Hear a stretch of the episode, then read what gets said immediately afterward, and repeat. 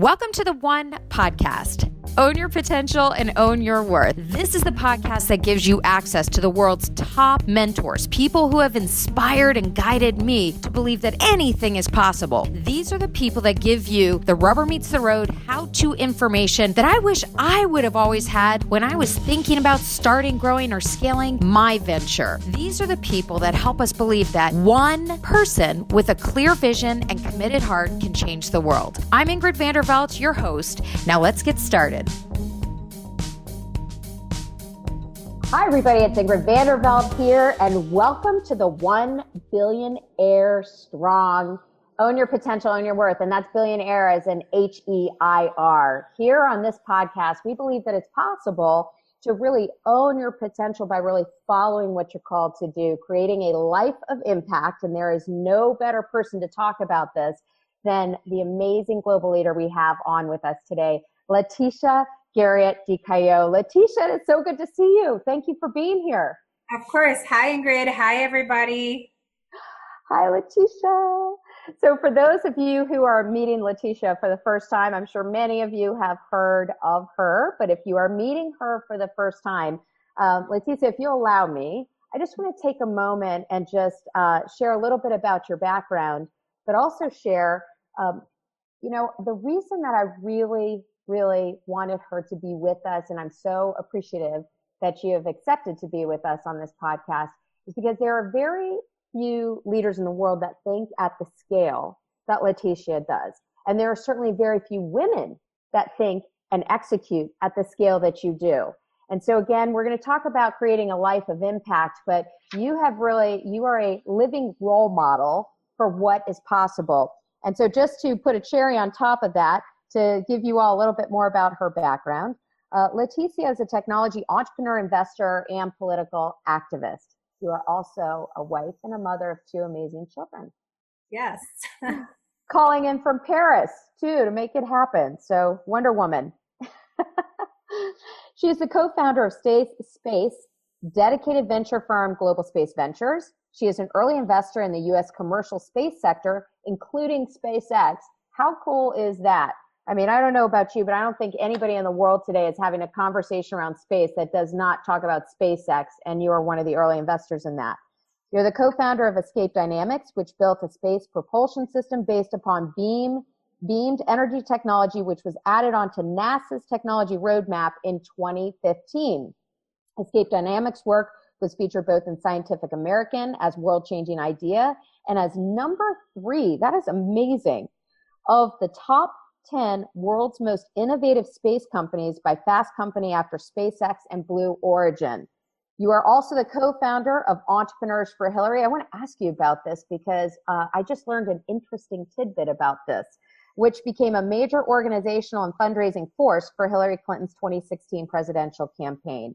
Uh, the list goes on and on. And for those of you, again, who are watching, listening, or reading, I invite you to go and see the blog where you can read more on her bio. Uh, but we're going to jump right into it in this first segment, which is to talk a little bit more about your story, Laetitia.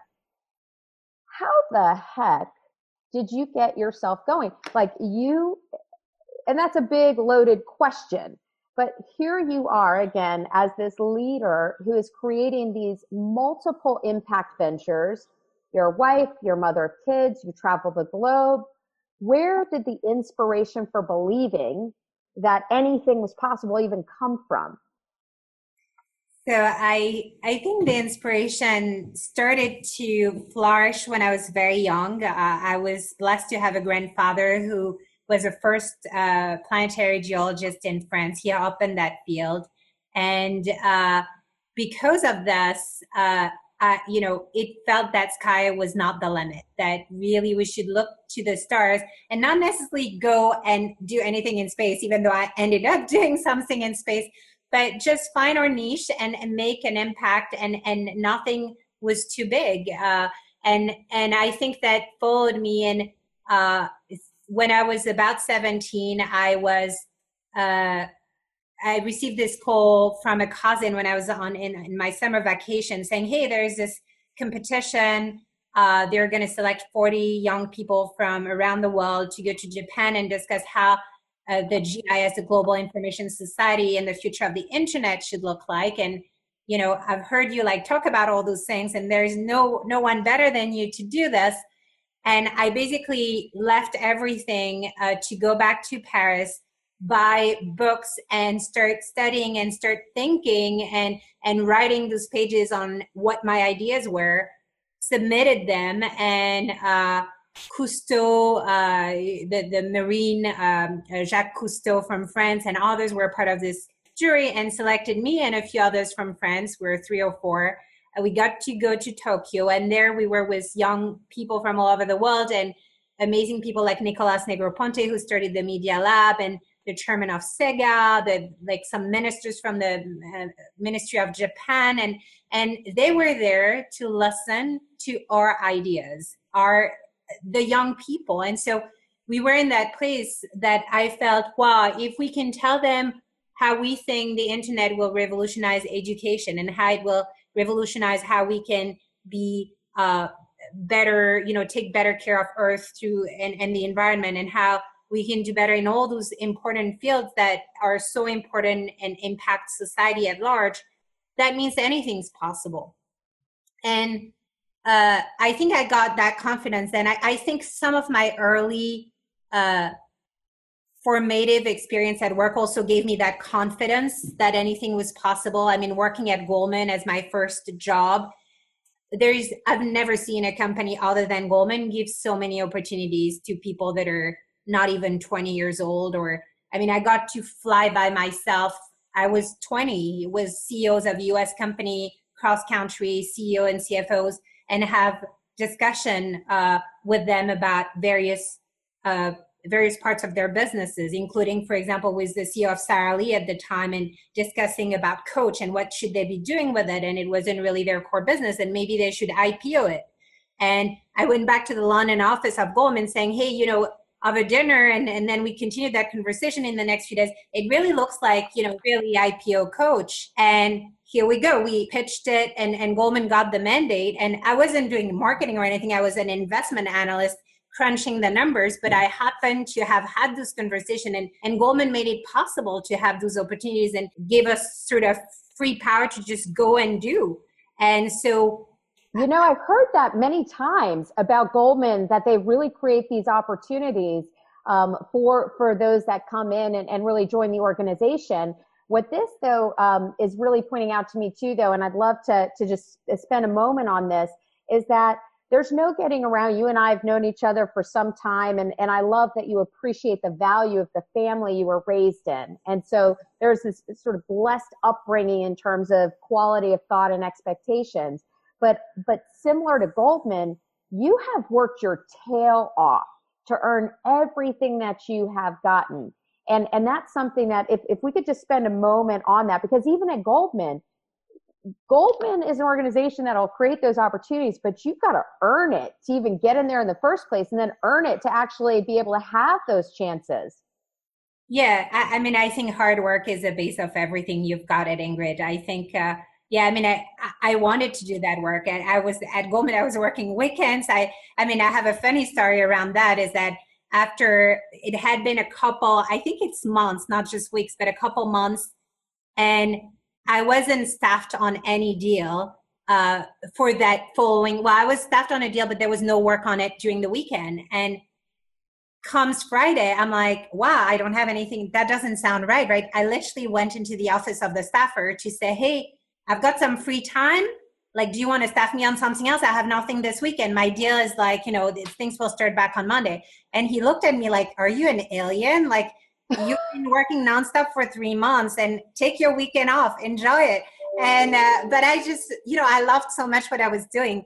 Uh, but I think hard work, whatever it is that you do, and, and there are different periods of your life, of course, of a time you know you build a family etc you you you need to balance all of it. It's not as easy as when you you start off and you have no other big responsibilities other than what you do at work.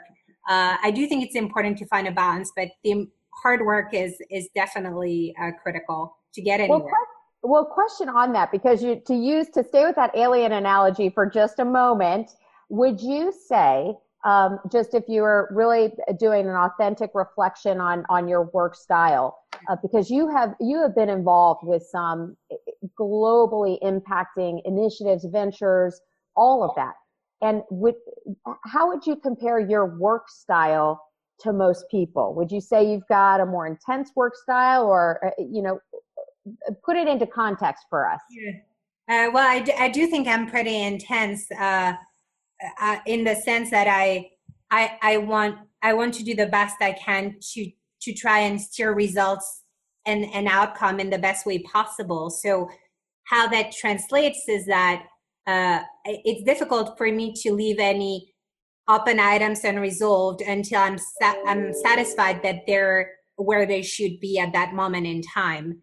And so uh, I'm in France right now, but uh, two years ago, or I mean, the time flies, but uh, I was I spent part of the summer in. Uh, I had one week vacation. Essentially, with my family, but at the same time, I was about to host uh, Vice President uh, Tim uh, candidate Tim Kaine uh, at my home in New York, and you know we didn't have quite the attendance I, I was expecting from the get go, and I essentially spent all my night of the week that I was on vacation in France to call up people uh, and uh, just you know be be working on this. So yeah. So you do uh, well, and that's that's a great piece of advice. I mean, that you do what it takes to yep. deliver the expected results that that you're counting on for where things are at that mm-hmm. period in time. Yep.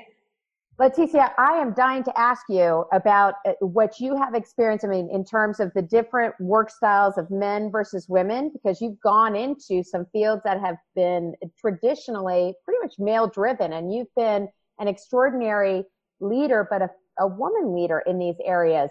And uh, so I want to dig into that, but I'm going to wait and invite all of you to come back into this next section because we were talking about confidence. And I think that this ties together very nicely on confidence. So, Laetitia Garriott de Cayeux, thank you so much for being here with us.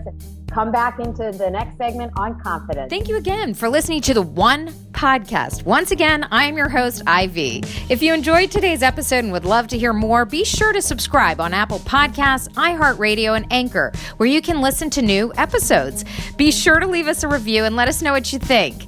For more information about myself or the Empowering a Billion Women by 2020 Movement initiative, visit EBW2020. Our hashtag is 1 billion strong.